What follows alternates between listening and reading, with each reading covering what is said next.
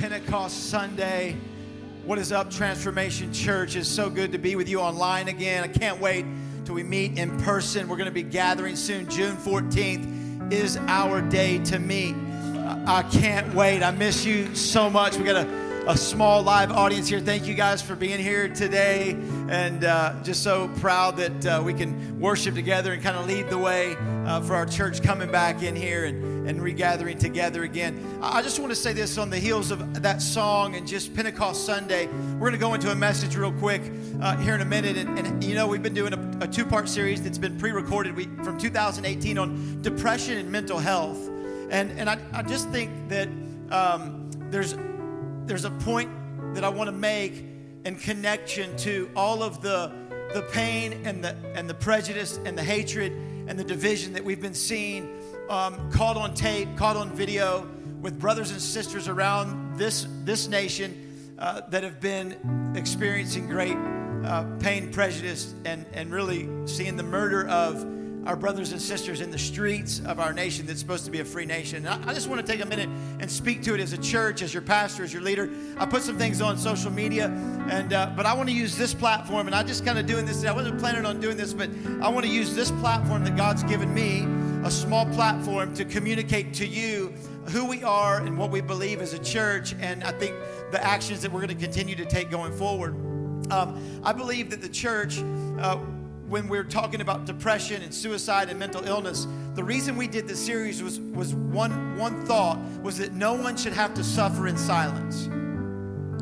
And, and for too long, the church had been silent and, and out of the conversation of mental health and, and, and mental illness and disease and suicide, or mental illness and suicide. And, and too long have we not talked about that, and people were suffering in silence. So we did that series. And again, right now, I think a lot of people are dealing with that in their life, being uh, in quarantine and, and COVID and the, and the unknown of the future. And so we're, we're speaking on that again. But I want to say this when it comes to race, racism and, and hatred and division and prejudice, um, too long have people, our brothers and sisters, had to suffer in silence.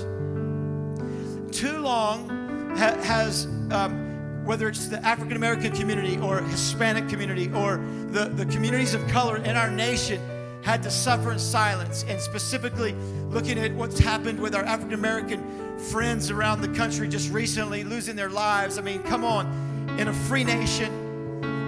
And I, I don't, I don't think that we can be silent from our platforms as, as white pastors or white politicians or white leaders. And, and I've never been silent in our church and I never I never will be. And I don't know I might lose friends I might lose followers I might lose members or whatever that looks like I don't care. Jesus did the same thing. Jesus showed up confronted prejudice confronted racism confronted inequality confronted injustice. And and and he did something about it. He gave his life for it and so I'm willing to give my life and I think that we as believers need to give our lives for what's happening. We can no longer say, oh, that's a, a, a an issue of the past and then it's an issue of the individual. No, it's an issue of society, and um, we need to speak up. So, so the reason I'm saying this today, going into a, a message on mental health, is because this this is a mental health issue as well. Like racism is a mental health issue, prejudice is a mental health issue. It's a it's a divide. When people have to suffer in silence, it's a mental health issue we're all connected arm in arm. And if our brothers and sisters are in mourning, then we're in mourning, then we're all hurting together. And so this is a nation that it shouldn't be so.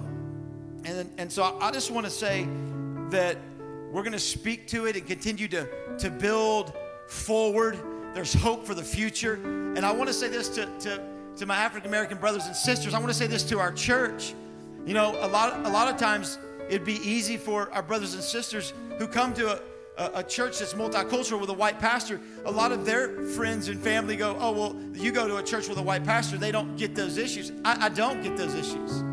I don't understand all that, but I'm willing to actually grieve and have a conversation and build connection and build relationship and build communication. And I would say to the white members of our church, you, you, need to build conversations and relationship, and you need to grieve with your with your brothers and sisters that are grieving right now, and, and understand what they're going through and the pain that they're suffering and the grief that they're walking in. And, and it's easier for you to critique about rioting and looting and say all that and go, oh, well, look at that crap. Listen to me. If you didn't have any outlet or any way to vent your deep year, years and years and years of frustration and isolation, and you had to suffer in silence without any help to be able to, to speak out, you would probably vent in an unhealthy way also. And so I just I just want to say, look, I'm not condoning let you know things that are against the law, but I'm saying I can understand that if there's no outlet to communicate and to talk and to move forward and to progress, then there's an unhealthy vent that's going to take place. And so, my prayer when I even heard about Mr. Floyd, when I heard about what happened, when I saw that, my prayer was, Holy Spirit, let us be loud enough in the right directions.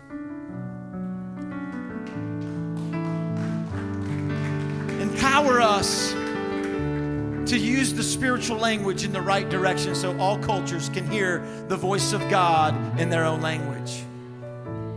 And so I pray that you would open your heart up. If you have prejudice, racism, if, if you have just biases, that you would check them, check your heart, dig deep. If you've said things and, and you've made excuses and you've thought, oh, well, this is not my issue. It is, it's our issue, it's your issue. And I think that we in this generation can actually make a greater difference than, than ever before. And I, I think the Holy Spirit is moving in a powerful way that enough is enough. And I think as we stand up and God's church stands up and God's people stand up and, and people uh, of, uh, you know, people, white people stand up. Come on, listen to me. I, I don't, I don't think we can just, re- if, if a whole community of people are being oppressed and hurt and then there has to be somebody that can actually speak up for them, right? And so, what I want to say is this, and we're going to get into the word today, and I want you to open your heart up to the word. But what I want to say is this Transformation Church and our church is, is a place of safety, it's a place of conversation, it's a place of family, it's a place of community.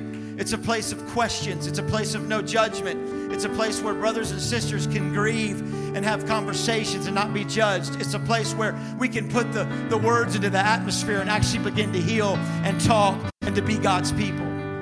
And I think that's heaven on earth. I think that's that's that's that's Christ's mantra and mission. And so I, I love you so much. I, I'm not I'm not calling you out. I'm calling you up. And so I pray that you would rise up with me to the challenge. Open up your heart to the word this morning. Uh, it's on mental health and, and, and, and, and that you wouldn't have to suffer in silence. You got a family and you're not alone. We love you. Let this word heal your heart. In Jesus' name. We thank you for paying our debt. You know how when you owe somebody a little bit of money and maybe it's $50, maybe it's $10, maybe it's $5, I don't know. You have a little debt. Maybe there's a, a debt that you owe your mom or dad, or maybe you owe a friend some money. You know how it is when like you go around them and you see them and you haven't paid them yet. It's a little bit awkward, you know. You're like, you know, trying to pretend like you don't know and hoping they don't really remember, but you know you still owe them. And in your mind, you're like being nice and smiling, and it's like, hey, what's going on? And you, you maybe bring it up, you maybe don't, but the awkwardness of the interaction. Anybody, come on, anybody awkward? Sometimes when you owe somebody a little money and you haven't paid yet, or, or when they haven't paid, anybody has owed you money before and they get around you and you don't know if you should bring it up because you know they know, but you don't know what to say because you don't want it to just be about the money, but your friendship is kind of like, pay me. That's how a lot of you act with God. And you think that you owe God this big debt still. And so everything you do and your interaction with Him is to, to try to try to kind of let him know that you know, but you know that he kind of paid for it on the cross, but you're not really sure if it's paid. And so you think you still got a little debt. So the interaction with him's kind of strange. And you feel like you got these sins. And you're like, I know I owe you, God, because I messed up yesterday. And I just, it's just awkward. And you think God is holding those debts over you. Your debt is paid forever. Forever past, present, and future. It was not alone. You are not in the red. It is not something that you got to do better and pay him back. And I thank you for grace, but if I got to work harder, I got to go to church and I got to give and I got to know. We get to do all of it because it's all paid for. We are free. Our chains are gone. And that interaction with God does not have to be weird and awkward and intimidating and, and, and feeling like, oh, I just can't measure up. I think sometimes we treat grace like a loan. And man, he's he's going to come for interest. Oh man, you better pay it back with interest. You better do good the rest of your life. Can I tell you that we we do bad and get good because we're under Jesus' grace. Nobody's perfect. And I just I just pray today when we sang that and I, I heard that line, my debt is paid. The Holy Spirit said, many people in here are treating my grace like an interest loan, trying to pay it back with their behavior. There's nothing we can do to impress him. There's nothing we can do to impress him. He's perfect. All we can do, here's the only thing we can do today is just receive him, not, not do anything to impress him.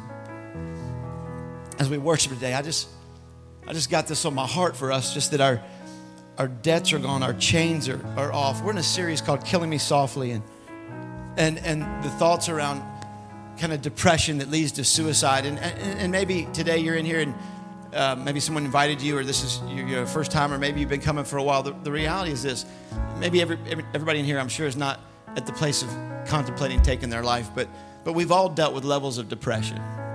We've all dealt with being down or being discouraged or being disheartened or downhearted. And so it's such an epidemic in our culture.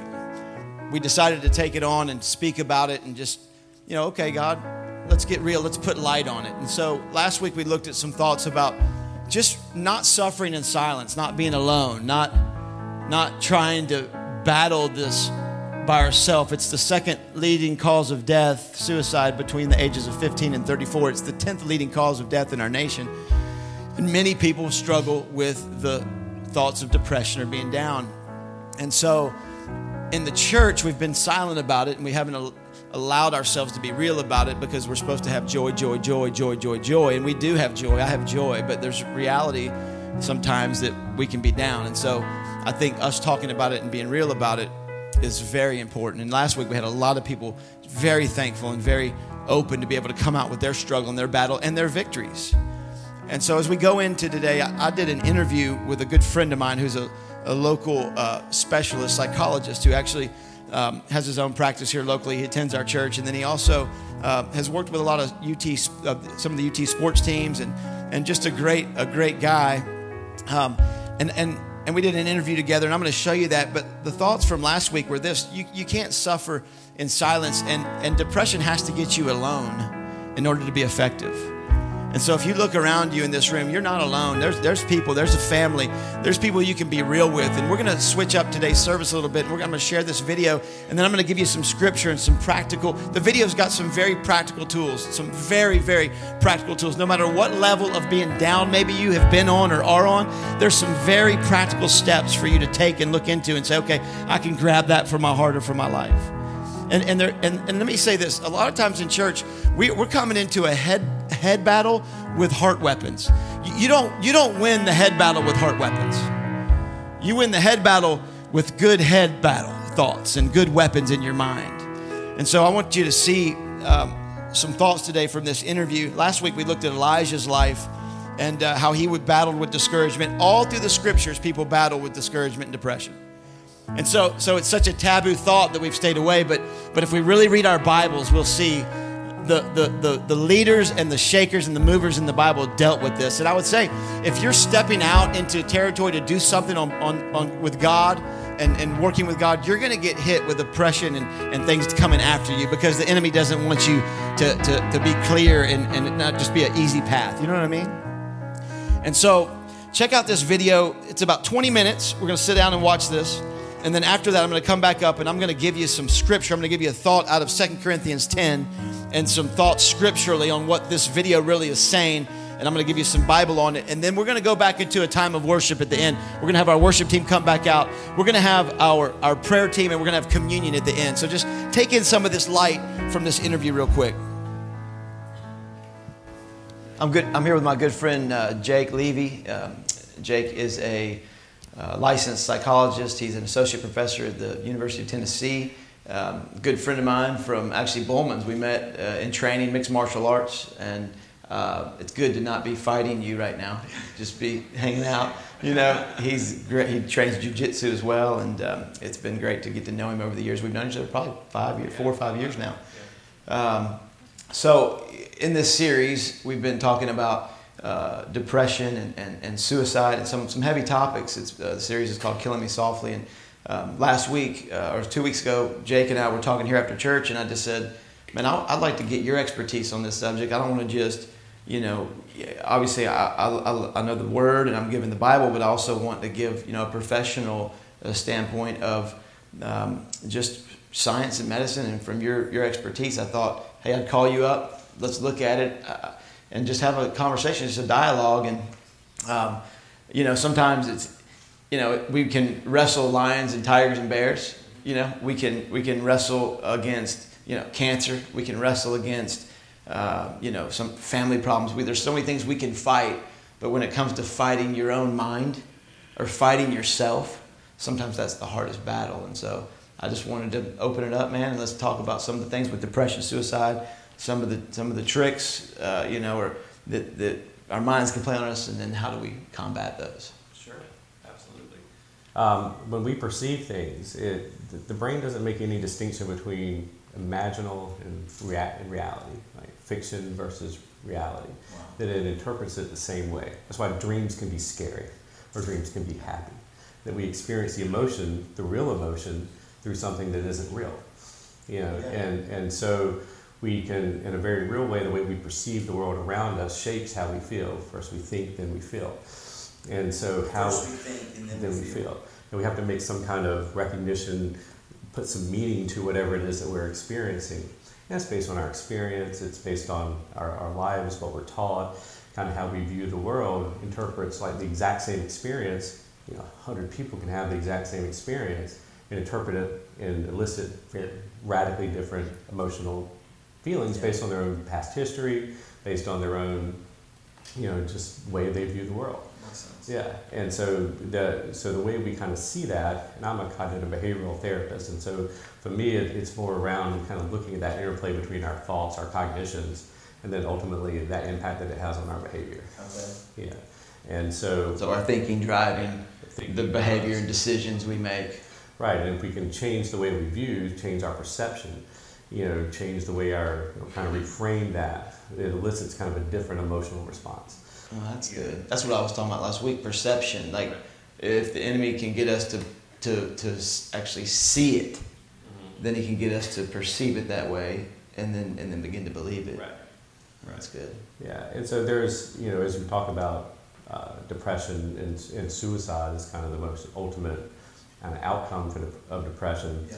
Um, a psychologist by the name of Aaron Beck coined the coined what he termed the cognitive triad of depression. Kind of these three statements um, that people who are profoundly or majorly depressed, clinically depressed, kind of kind of feel. And paraphrase a little bit is, "I'm bad, the world's bad, and there's nothing I can do about it." And Say, say that again. I'm uh, bad. I'm bad. The world's bad. The whole world's bad. And there's nothing I can do about it. That's, and if you really think about that in absolute terms, if you believe those three statements and kind of breaking those down a little bit, that I'm bad, I'm worthless, you know, I'm, I'm not capable, I'm somehow flawed, yeah, and I'm flawed absolutely to my core. That that's the belief. Okay. The world is not supportive the world is either antagonistic against me, you know, the world is not going to help me. The world is, is somehow going to hurt me more.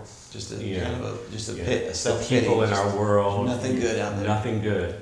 And that I'm powerless to do And you anything. said the people in my yeah, world too. The people are part of the world. Yeah. You know, that I'm not loved, mm-hmm. I'm not, I'm not respected, I'm not valued, I'm not, you know, that the world essentially is the, the others yeah. in our environment. You know, they're either hurting us, not supporting us, neglecting us, mm-hmm. um, or somehow we perceive them to be emotionally unavailable or emotionally unsupported. And that, that third one, that there's nothing I can do about it. You know, I, I can't change that. Mm-hmm. And if those three statements, and, and to, you know, we talked about before, you know, the kind of the stigma of depression and yeah. the stigma of, of, especially in church world. Especially in church world. I mean, I've had people say, And I talked about last week. Oh, suicide! It's the fastest way to hell. I mean, that's a crazy statement to me. You know, or you're bad if you're dealing with depression. Like all you can experience is joy. Well, we're, we have more emotions than one. You know. Right. Yeah, and if you believe that, that, that there's nothing I can do about it, and that you're bad, the world's bad, there's nothing you can do about it, then it almost seems rational that you would want out. You would want out. And the problem is, is that by owning those statements, or kind of, those are you know, what we call in cognitive therapy, limiting thoughts. You know, there's aspects of us that are flawed. We're imperfect humans. Right. You know, there's only one divine. We're yeah. not it, right? Yeah. You know, there are people in, in our world that aren't great yeah. for us.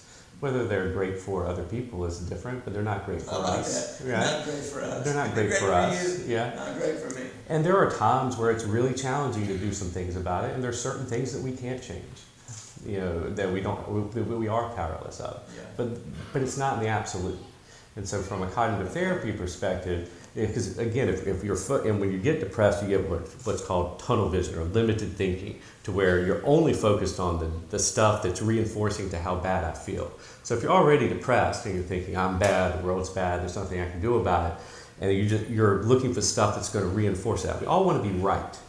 You know, we all want to be right about no matter what it is we're doing. And so if we feel, if we feel bad, then something that, that helps reinforce that feeling is 100% what you do. So you're drawing that negative reinforcement in. Absolutely. Then, but it creates this vicious cycle that then brings you further down. And you look for more ways that that's true, more ways that that's true until you become completely hopeless. Wow. You know, and then that's what leads people, yeah. you know, to ultimately making that, yeah. that what I call a permanent solution to temporary problems. Oh, wow, that's good. Yeah. A permanent solution to a temporary problem. And you, and you said, those statements you said take take those or shrink those down or, or poke holes in them. You poke holes in them, and so you look for evidence. Again, as a cognitive therapist, I want to you know talk to me about how you're bad. Are you absolutely bad? There's nothing redeeming about you at all. There's there's there's no point of value that you have. There's nothing that you're proud of that you yeah. that you do, or that any positive no, contribution. I think it's my looks. You know, right. Well, you know, it's a, it has to.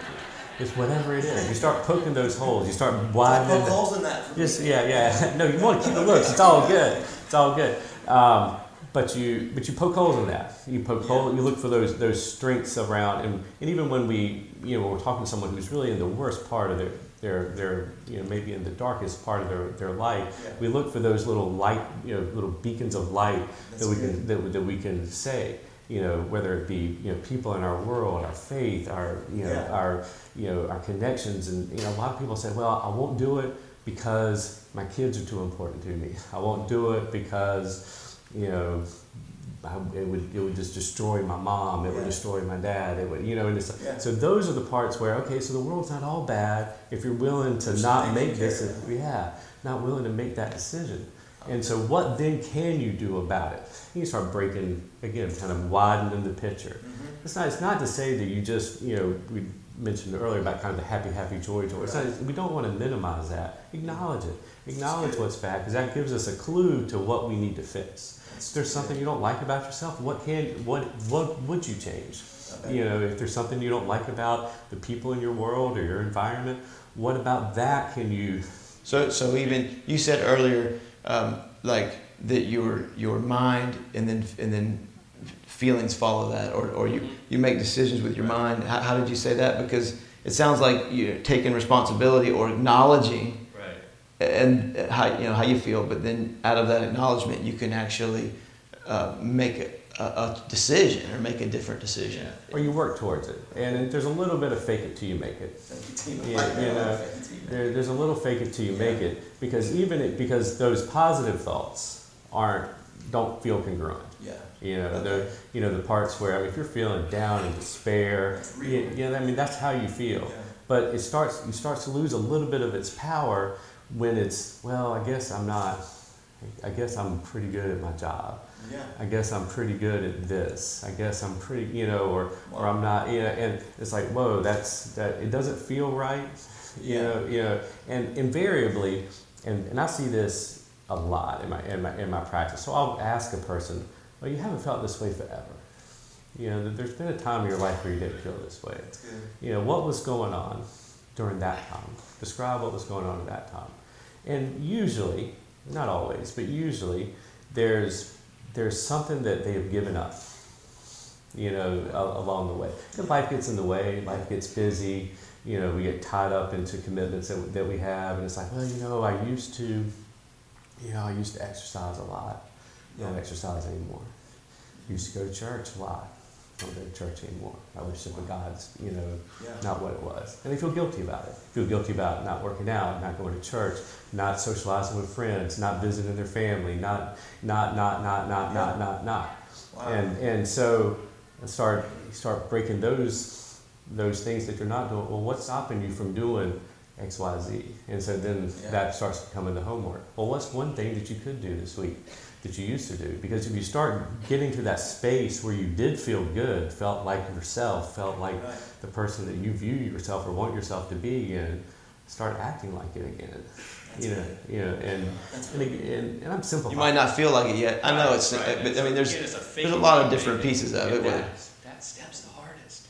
Like that's the hardest step, making the, the decision so that your feelings will follow. Yeah. And and to even make that commitment and actually go back that first time because whether it's returning to church, whether it's returning to the gym, whether it's returning to your family, whether it's returning to yeah. your friends or, or whatever, because they're again those thoughts are getting in your way. Oh, they don't want me back. Mm. You know, they you know they don't want me around. Yeah. You know, they're they're gonna judge me. They're gonna they're gonna you know, and so you start talking yourself, you know, giving yourself the excuses for why you're not start doing tunnel it. Vision again. Tunnel vision again. And once you, and if you can support the person to kind of get them. And again, I don't tell people what to do. You know, it's more about tell me when you feel yeah. good. You know, tell me. Well, that's interesting. You said, "Hey, tell me about," and then you getting them speaking, mm-hmm. what they're actually saying out loud, where they can hear themselves. Like, well, you, yeah, I'm.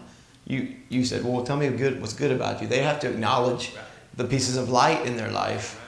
And, and kind of begin to widen that, that tunnel to get some light in the, in the picture. That's good. Yeah, that first step back is always is it's the hardest, and um, it brings us down that that, that vicious cycle. Because I mean, it's I, I, try not to beat people up too much for feeling you know for feeling that way because it's a horrible. I would hate to be in a place where that became a rational decision. Yeah. You know, and, and it is. It, in that moment, it feels rational. That feels worse. Yeah, it's not rational because they're because their thinking is limited it's flawed in the in the sense that it's it, you're only looking at it from through one lens. You're not looking at it through a, yeah. through a broader spectrum. So so uh, a thought on that. How important is it is it not to not to isolate? How important is it? Obviously, you're a professional. They come, people can you know will see you. They can't you can't go home with them. Right. You know you can't live with them. You know how important is it to have have others around your life to give you that perspective or or the right you, you said earlier that maybe these people aren't good for my world, but these people are good for my world. You have to make, take those steps to get back into those places, but also to get the right people around you that can, are willing to you know, show the positive. And how, do, and how do we do that without being condescending or, or, you know, or being taking it lightly or you know what I mean, but not also letting our friends stay in a place that they might have no hope, you know? It's a balance, it seems. Yeah. And it sometimes becomes a balance sheet. Like, what are the pros and cons of having this person in your life? You know, you know what are and you know as you talk about, um, you know, because again, I, I kind of let them kind of dress their life. Yeah. You know, you know, let them kind of you, you know, I've let these friends. You know, I don't associate with these people anymore, I, don't, or family members, or right. you know, if they have a church family or whatever it may yeah. be and and I, I, may you know kind of talk a little bit about what kind of led to that. And usually it's it's it's it's something that wasn't intentional. It just became you know it's just easy. It's the things that are soft commitments to us. You know, you know that we have a number of what I call hard commitments in life. You know that we're supposed to work. You know, and so work becomes a commitment. You know, from ever and if we had you know, family, then that becomes a little bit more of a harder commitment, the time that yeah. we need to share with them. And so that this kind of extraneous, extended family in our world, you know, become a little bit more, they're commitment, they're, ne- they're necessary, but they're somewhat of a what called soft commitment, that there's not a hard time that I have to see them. You know, and you start trying to see about, well, be, you know, oh, you know, we'll, we'll get together when we have a chance. Right. You know, and right. if we wait for that, you know, and, and I'm a big planner. And so for me, is, is if I'm going to see somebody, I need to know when. I'm a busy guy. you know, it's like let's figure it out. Let's figure out a time because if I if, if it's important enough for us to do it, let's make time. You know, for you know for for that to happen. Let's schedule that time. What makes what makes sense for us? If we say we're going to have dinner, what day? Those simple things that we think, like you said, that we might think are the those are easy. Those are commitments that we can make easily, but some people they're soft and it just never gets around to. And usually I start kind of one at a time, you know, because I don't want to overwhelm the person. You know, I let them kind of drive it. They tell me what they think is reasonable. You know, if you could, if you could change one thing this week, what's the mo- what's the easiest thing to change? That's cool. You know, sometimes people want to change the, the most important thing, but sometimes the most important thing is the hardest thing. Yeah. You know, when we start cleaning our house, you know, when I think about cleaning my house, it's like I got the whole house to clean. I'm not starting with the thing I hate to do the most. That's right. Because I ain't doing it first. Right. You know, I have no momentum for it. So starting, you yeah, they want to fix their whole life, save it all that one day versus saying, okay, let me just get to the gym on Monday and Wednesday. Yeah. Let me just at noon. Right. You know, here's what.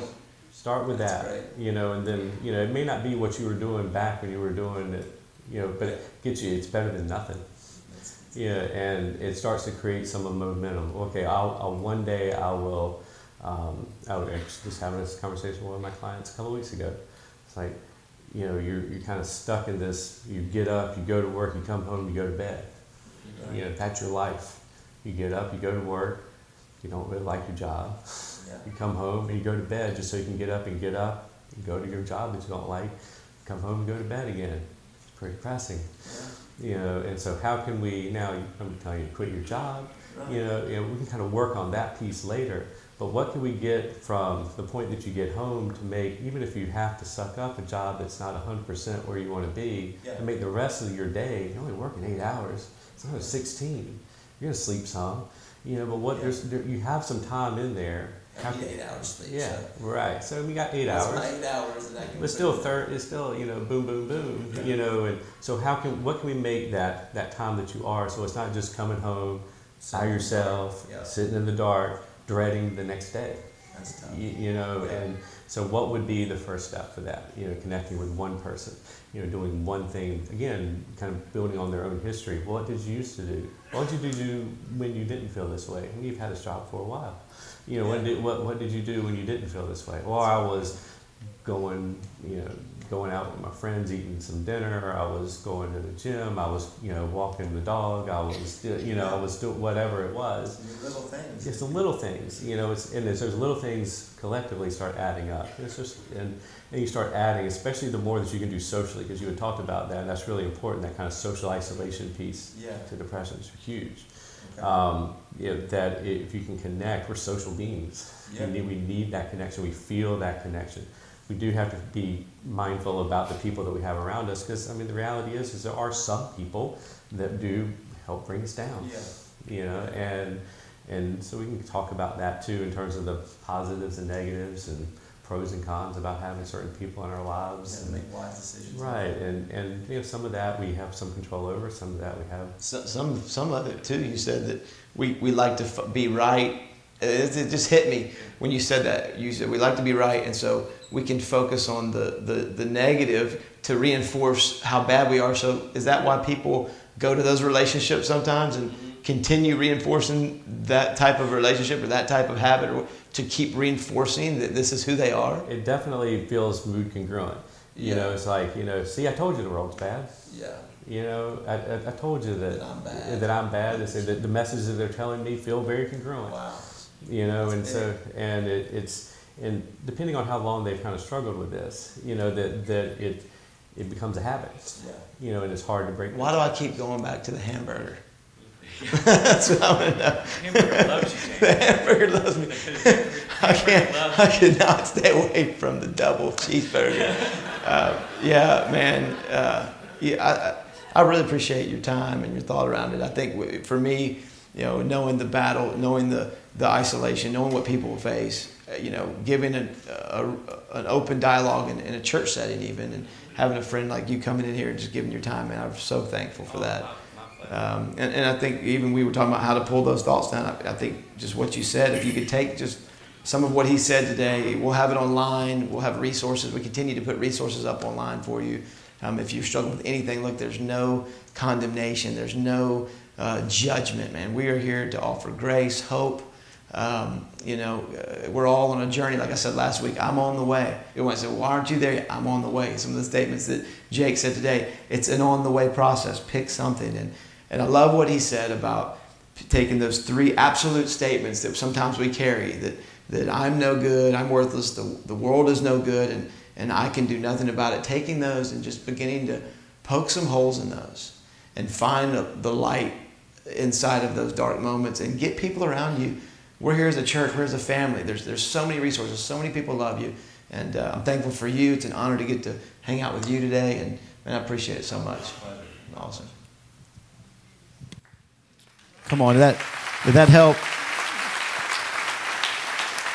I just think there was so many, so many practical uh, thoughts in that. And I'm, I'm going to give you a verse, and then um, we're going to go back into worship for a moment. And I, again, I don't know where, where you are and what your battle is.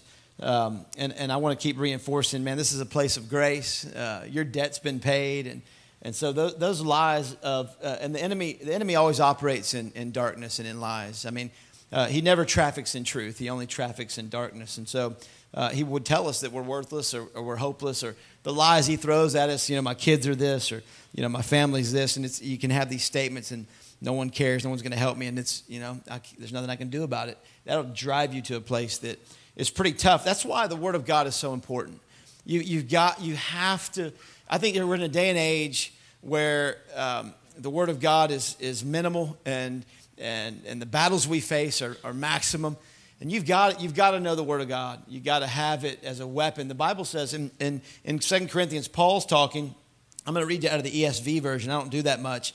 Um, but Paul says this in, in, in 2 Corinthians 10. Many of you have read this verse. Uh, it's 3 through 5. He says this For though we walk in the flesh, that means just, uh, you know, as we walk around living this life we live in the flesh, we're not waging war according to the flesh. Uh, the word war there is not like a battle, it's actually a campaign. It says we're not waging this campaign. So, so the enemy's battle against the kingdom of light and, the, and God's kingdom is not uh, one battle. There's actually a campaign against God's kingdom. The enemy has a campaign. It's an ongoing campaign. If you said yes to Jesus, you're in an ongoing campaign. You're in an ongoing war. You're in an ongoing battle. And so sometimes we forget we're in this battle. And uh, he says that our weapons are, are, are mighty. It says, For the weapons of our warfare are not of the flesh, but have divine power, theos, have uh, divine power in God, horizontal power from God to destroy strongholds. Uh, one other translation says to cast down strongholds. I like this translation. It says to destroy strongholds. Verse 5 We destroy arguments and every lofty opinion. Look at that. We destroy arguments, the stuff that Jake, Jake was talking about, arguments in the mind. We destroy arguments and every lofty opinion raised against the knowledge of God. So these lofty opinions, one translation says in, in, in verse 5, it says not destroying, um, not destroying arguments, it says casting down imaginations. So, so two different translations relate imaginations and, and arguments the same. Many times uh, our, our imaginations become our arguments. Okay, so an imagination can become an argument in your mind. And, and something he said earlier, I've heard a, a, a pastor say this, that a lot of times depression is anger turned inward. You know, he said, you know, we feel guilty and we begin to be upset that we're not doing this and not doing that. And we're like this, or we're in this boat, or our finances. We begin to have this anger and we turn it inward and it hits to a place of depression. It's saying that we can destroy imaginations, the way we see things. Sometimes uh, we, the way we see it's not the way it is, and so we get these perceptions or imaginations. Come on, we're in a society of image, right? Sometimes, right today, in this day and age, many times image is more real than reality, right? Come on, you look at somebody's social media, their Facebook, you think, man, that's real, and my life is you know, terrible, their life is good. We buy into image. Sometimes we'll protect the image in our mind at the expense of truth. And so he's saying that we can destroy arguments or images and every lofty opinion raised against the knowledge of God. And listen to this and take every thought captive to obey Christ, or taking every thought into captivity to obey Jesus. So I, I just, a couple of thoughts from this. Let me pray with you real quick before I jump in, and then I'm just going to give you some thoughts from the scripture, and we're going to worship. Father, I just pray you open our minds today, open our hearts. Holy Spirit, dig into our minds. Um, we're a three part being. I thank you that you gave us a mind, a will, and emotions. I think you gave us a body and a spirit. Lord, we don't just focus on just the spirit, we focus on our soul. We, we care for each other's souls, God. We thank you, Holy Spirit, that you, you fill our spirit. We're wall to wall God in our spirit. And that we pray today that you would let that thing channel to our mind and continue to, to, to reconstruct our thinking in ways so that we can see your glory. In Jesus' name, amen. I, I think, um, I, I wasn't going to share this, but it's very interesting. The Old Testament tabernacle, is this okay? Can I teach a little bit to you, you guys today? So, the Old Testament tabernacle was set up uh, in the wilderness of God's people and it moved. And then the New, the New Testament temple, or the, the temple, uh, uh, when, you, when they moved, not necessarily New Testament, when they moved from tabernacle to temple, the, the, the main, there was a difference uh, in a piece of the tabernacle and the temple, and it was a porch. There was a porch on the temple. And the porch actually can be translated like channel or, or like, a, like a, a channel of where thoughts would flow. And if you, many studies have, and theologians have studied out saying it's actually the mind. It's actually, it was all the spiritual in the tabernacle and all these pieces, but in the New Testament, there's actually power to receive spiritual direction into your thinking and have your mind, will, and emotions direct your life if that makes sense. It was interesting. I'm not i don't get real weird about it but there was just like this this different ability in the holy spirit now in you to direct your mind. You, before the holy spirit was in you you could not direct your you, you didn't have any choice. We didn't have there was no power internally to direct our mind will and emotions. Does that make sense and so now, with the Holy Spirit in us, we've got the power. We sometimes, here's the thing sometimes we focus all on spirit. Jump, jump, praise, woo, jump, jump, pray. Yeah, woo. I love all that. Yeah, Jesus, pray in tongues, do all that. Okay, woo. I said the word tongues. Okay, don't get scared. Yeah, whatever, just pray, and believe God, worship, do all that. Uh, spirit, feed your spirit, but we neglect, we neglect our mind. And, and we come into we come into a mental battle with heart weapons.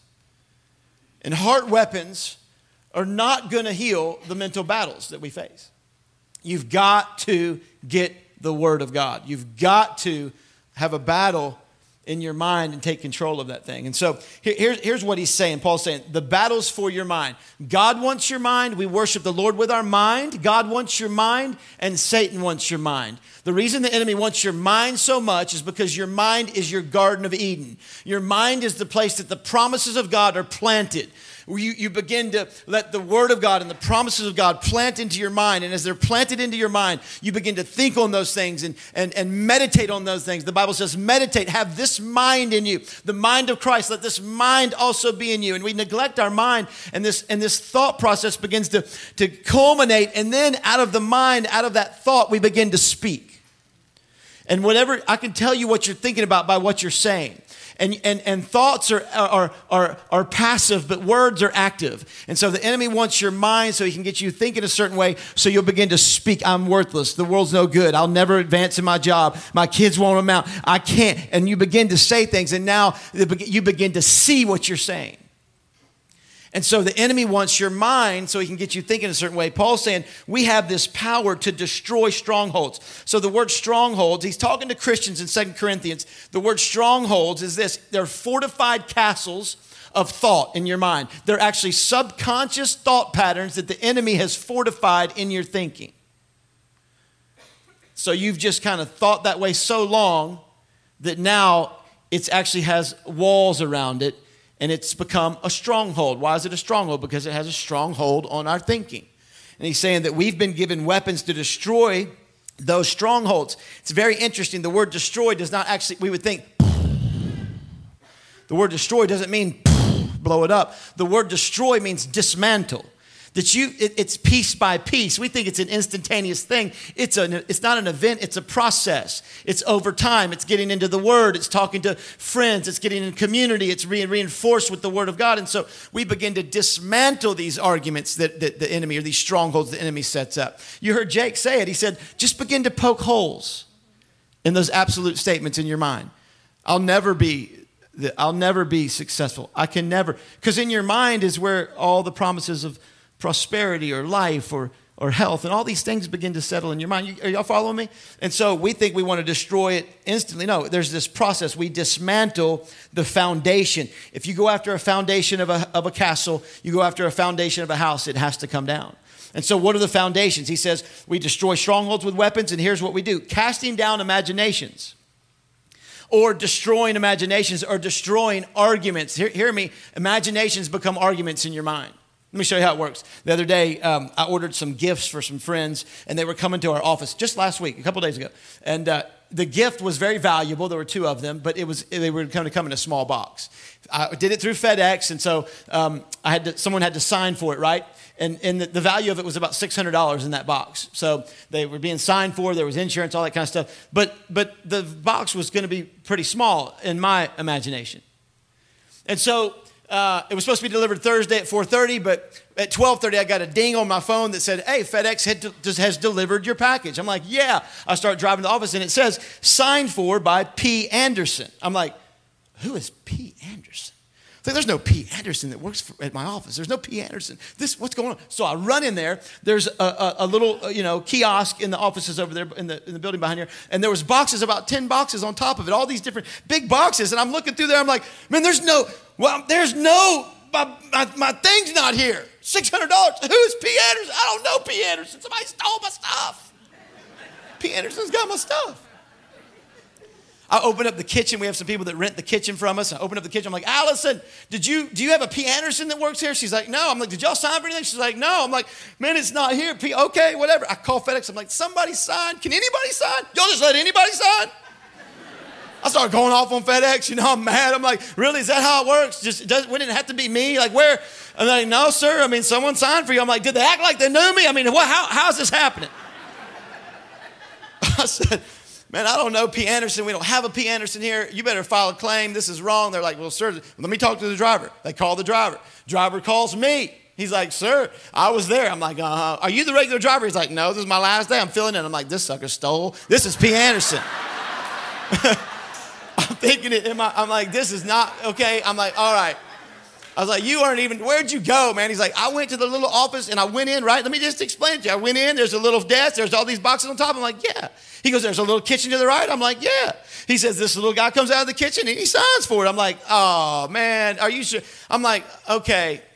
All right, that's right. That is the whole place. That's what it looked like. You were at the right place. I get. I don't know. I said, "Who's P. Anderson?" He's like, "I don't know." He's like, "P. Anderson signed for it." I was like, "Well, it wasn't me." I said, "What do you look like?" I said, "Tall, you know, short, black, white." He's like, "A white dude." I'm like, "Okay, okay." And I said, "What you what what you you know?" And I'm trying to think of all the guys that work in there, and I'm like, what? and then I was like, "What did you say he looked like?" He's like, "You know," he's like about my height. He's like, "Black dude." I'm like, "Oh, you just changed it." I'm like, you just changed it, man. You're trying to blame the black dude. That's a lie. You're a liar.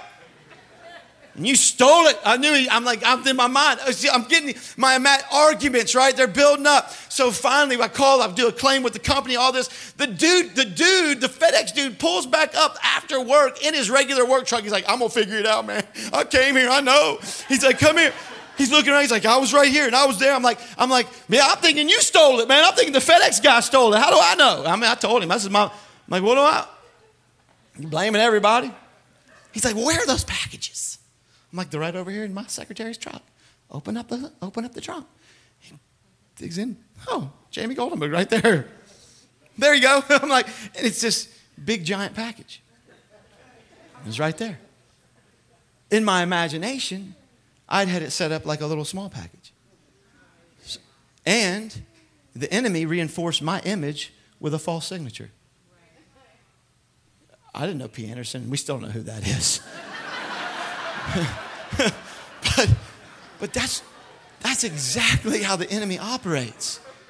And he, he will, you'll get an image in your mind of something, and the enemy will begin to sign on the dotted line to reinforce what you think happened. And you'll begin to form arguments, and you'll begin to blame everybody and blame yourself and get into this rabbit hole. And, and all you've got to do is open the trunk and put some light on it and begin to look around and go, okay, wait a minute.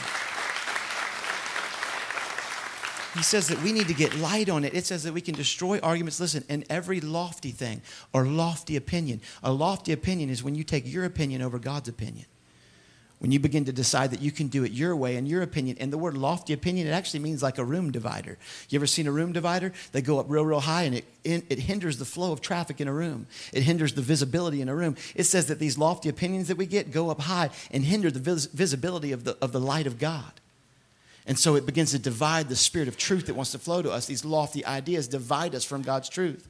And the enemy traffics in darkness, right? And you and I do not have the equipment to operate in darkness. We don't. We do not. In my bedroom, I've got a bed that's been in the same spot for years. I get up to go to the restroom, and about twice a month, I run into the corner of that bed in the middle of the night and about give myself a contusion on my thigh. Scream, cry, cuss, do everything you can imagine. My wife's like, "You okay?" I'm like, "I hit it again. It's uh, I don't think I'm gonna overwalk again. I, I can't, I can't see in the dark. The enemy can see in the dark." The, eh, that's why lions are predators at night. That's why cats hunt at night. And these, these predators have night vision and their prey doesn't. So the thing is, we focus on the dark so much when God's saying, no, focus on the light. Jesus says, I am the light of the world and there is no darkness in me. The way to destroy these arguments and opinions is get more light on it. Get people in your life, get the Word of God in your life, poke holes in it. Today, some of you need light. You have these arguments and these lofty opinions and these things about yourself or the world around you. And you really, that's why we worship and sing out loud because it directs our thinking and it begins to change our heart and change our mind. And I just want to encourage you. Listen, like you are. There's no. There's no judgment. There's no. Um, there. It's just pure grace. And hear, hear me. Grace is not a principle. Grace is a person. Grace is Jesus. Your debt is paid. Any downheartedness, any depression. Here, Lucifer is constantly trying to exalt himself. Hear me. It says these opinions. I'm going to share you one more thing, and then we're going to worship. We got about 20 minutes in here. It says that these opinions and these lofty opinions, they try to exalt themselves. Listen to what it says. They try to exalt themselves against the knowledge of God. Satan's always wanted to exalt himself above God.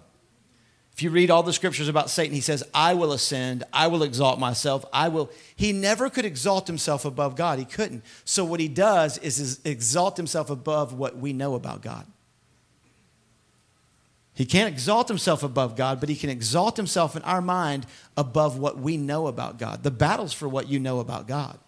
You know God's a healer. You know God's merciful. You know God's a forgiver. You know God gives you a million chances. You know your sin's been paid for. You know your debt is taken care of. You know that He wants to give you life and give you a future. You know He wants to heal your family. You know He wants to give you self control. And, and there's nothing that's ever come against you that's strange, that no man has not faced every temptation. He gives a way of escape. You know these things about God. And so Satan wants to get into our mind and exalt himself above what we know about God.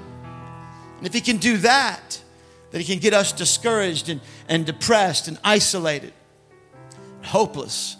Ultimately, he wants us off the planet. And if he can beat us with a message, he never has to show up. So he comes at us with a threat and with a message that tries to mess with our minds.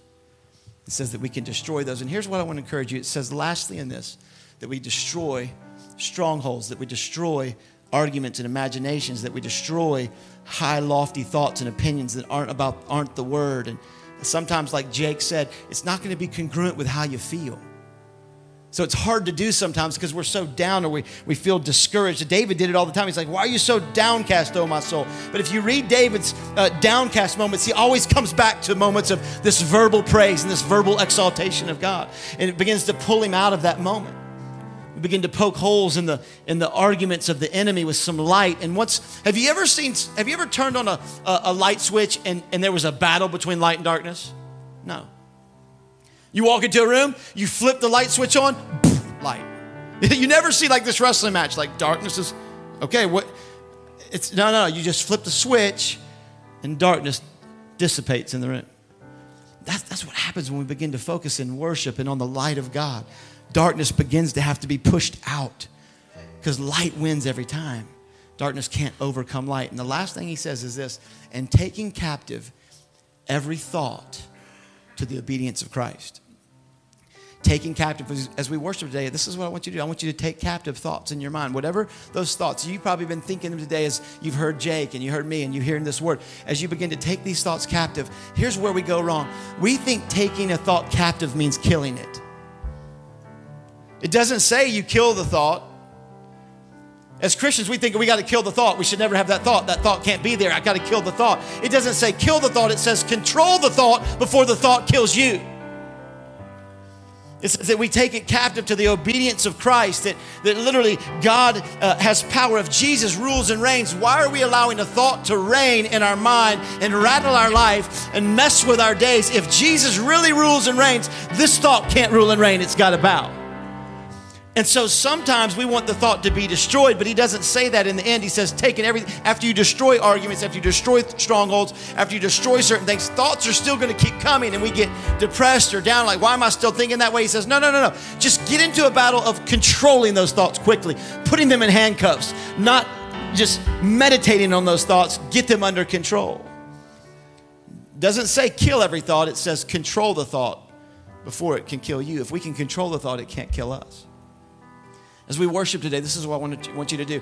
I just want you to focus on light. I just want you to just say, okay, be honest. I think I think some of it is like, okay, here's this stronghold. Here's this this way of thinking. Here, this thing has been really steadfast in my mind. I need you to bring this down, God. I'm gonna worship out loud. I'm gonna sing. I'm gonna poke some holes in this thing. I'm gonna declare who I am. I'm the righteousness of God in Christ. There is no sin. You, you don't see my sin. You've made me the righteousness of God. Jesus, you became sin, all sin, so that I could be right with God that God is not mad at me, that I can be above and, and beyond. I can be successful. I'm an overcomer.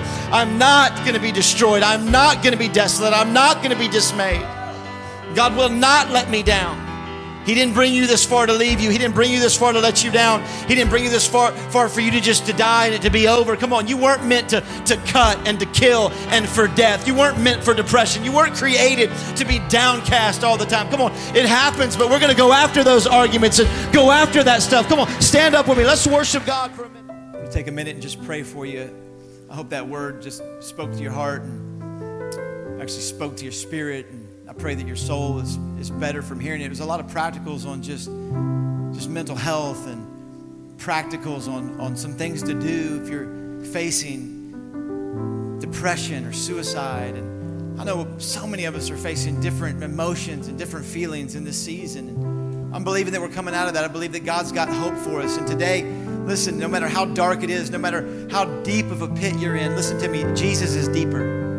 No, no matter how, how low you feel like you are, Jesus is below that and can reach you in the lowest point. Jesus is much deeper and broader and wider than anything that you've ever faced or can comprehend. And so, if you're at that moment today where you're ready to reach out and call out to Him, there's help for you. There's people that want to pray with you and believe with you. Like I said before, I, I, you don't have to suffer in silence. That's the whole point of this message, the whole point of the church, the whole point of our community is not just to get together once a week and, and sing some songs. It's for a family. It's so that people don't have to suffer in silence and don't have to even celebrate alone. Come on, sometimes no one should have to suffer in silence or celebrate alone. That's why we're a family. That's why we're together. And so today, listen to me. If you're suffering in silence, if you've got some things you need prayer for, would you just type in the chat right now, I need prayer? Pray for me.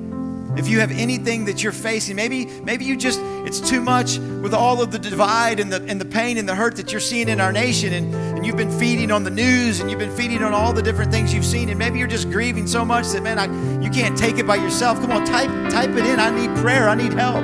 Reach out to me. Somebody would love to reach out to you and, and pray with you or get you some information or invite you to be a part of our family and community. We're a family this is a family. This is the house of God. It's not church, it's a family. So we'd love to invite you into that family. The Bible says that God sets the lonely into families. You don't have to suffer in silence, you don't have to suffer alone. I want to pray for you if that's you today. And then I want to pray for those of you that have never surrendered your life to Jesus. Maybe maybe for whatever reason you've just never said yes to him as your Lord and Savior. You, have never become a Christian. And becoming a Christian doesn't mean cleaning your life up or fixing yourself or or going to church or checking all the boxes to be clean enough to go to church. I hear people say it all the time well, I'll go to church once I get my life together. That's not how it works. It's not about that, it's about surrendering your life. It's about taking all of your mess and all of your sins and mistakes and giving them to Jesus, who died for those, and rose from the dead, and did so to give you a brand new life. If that's you today and you're ready to surrender your life to Jesus, we're not going to be perfect. We never will be, but we're going to be surrendered. We're going to be obedient. We're going to give Him our life and give Him the control of our life and believe that He is God and that He can lead our life and that He died for our sins. If that's you, if you want to make a fresh start today, 2 Corinthians 5:17 says this, if you would surrender your life to Christ, you get a fresh start in God. Come on, some of you might need a fresh start today. You might need a brand new beginning with God. If that's you, it's as simple as saying yes to Jesus. I'm going to pray for you. If you need a fresh start, would you just type fresh start in the box right now? Right there in the chat, just type fresh start. We've got some information we'll send you. We've got a free resource we're going to get to you. Some people that would love to pray with you. If you don't if you don't want them to reach out to you or send that, that's fine as well. You can type fresh start and type leave me alone. I don't know. But we just want to love you and and just pray for you and believe God that that you aren't too far for him to reach. Come on, pray with me right now. Would you just bow your heads and open your hearts? Father, thank you so much for giving us your presence, giving us your spirit. Thank you for giving us the church, a family, God. Not a building, not a not a club, but a family. All different backgrounds, all different types of people, all different cultures. Lord, that none of us have to suffer in silence. That there would be a safe place for people to, to grieve and to and to talk and to start a conversation and to share their hurts and their past and their their present and their hopes and their dreams. God, I pray for those individuals right now that are suffering in silence, and they would type in, I need prayer, and that we could reach out to them right now today. I pray that you would go and you would comfort. You are the comforter, Holy Spirit. You are the one that comforts and heals and guides and, and leads us. Holy Spirit, show up right now. We're not enough unless you come. And then for those of you that, that need a fresh start, I want to pray for you just to surrender to Jesus right now. There's no magic in the prayer I'm going to pray, but if you would just pray this with me, I believe that God's going to meet you right where you are, like He promises. No matter what you're in or what you've done or how, how far you've strayed, no matter what it looks like, Jesus is not done with you. He loves you. He's madly in love with you. He's not mad at you, and He wants to meet you right there today. It just takes you calling out to Him and saying, Yes, Jesus, I surrender. You're my God and you're my Savior. Would you pray with me? Father, thank you for sending your son, Jesus. Jesus, I believe that you are God and that you died for my sins on that cross 2,000 plus years ago. I believe that you rose from the dead to give me a brand new life. I ask you right now into my life, I ask you to be my Lord and to be my Savior. Fill me with your spirit. Give me a brand new heart. I promise to serve you to the best of my ability the rest of my life. In Jesus' mighty name. Amen. Amen. Amen. Come on. What a great morning. What a great decision you just made right there in your living room. If you need prayer, come on, continue to type prayer into the chat box. If you made a fresh start, type that into the chat box as well. We want to reach out to you and just say how much we love you and uh, how much how proud we are of you for making those decisions. We are going to be online again next week, and then June the 14th, we're going to regather all together as God's people. There's just something different about worshiping together in the house of God, and so I can't wait to see you. I love you so much. I'm proud of you as a church. We're going to continue to bring God's voice to this culture in Jesus' name. Love you, transformation.